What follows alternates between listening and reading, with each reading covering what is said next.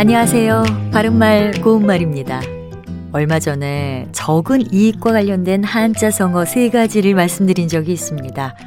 박리담에 추도지리, 호말지리였는데요.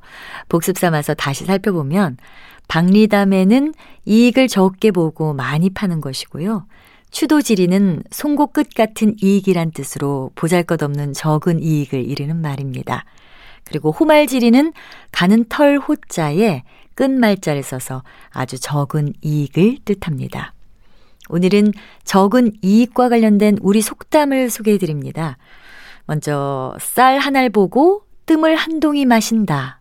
이 속담은 적은 이익이나 보람을 얻기 위해서 노력이나 경비가 지나치게 많이 들어감을 비유적으로 이르는 말입니다.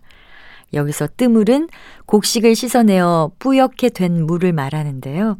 흔히 쌀을 씻고 난 뿌연 물을 쌀뜬 물로 발음하는 일이 많죠. 하지만 이것은 쌀뜨물로 쓰고요. 발음도 니은 받침이 없는 쌀뜨물이 맞습니다.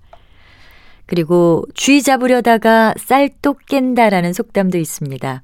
이것은 적은 이익이나마 얻으려고 한 일이 도리어 큰 손실을 입게 되었음을 비유적으로 이르는 말입니다.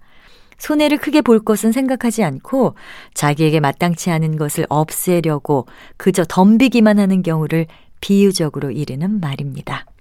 바른말 고운말 아나운서 변희영이었습니다.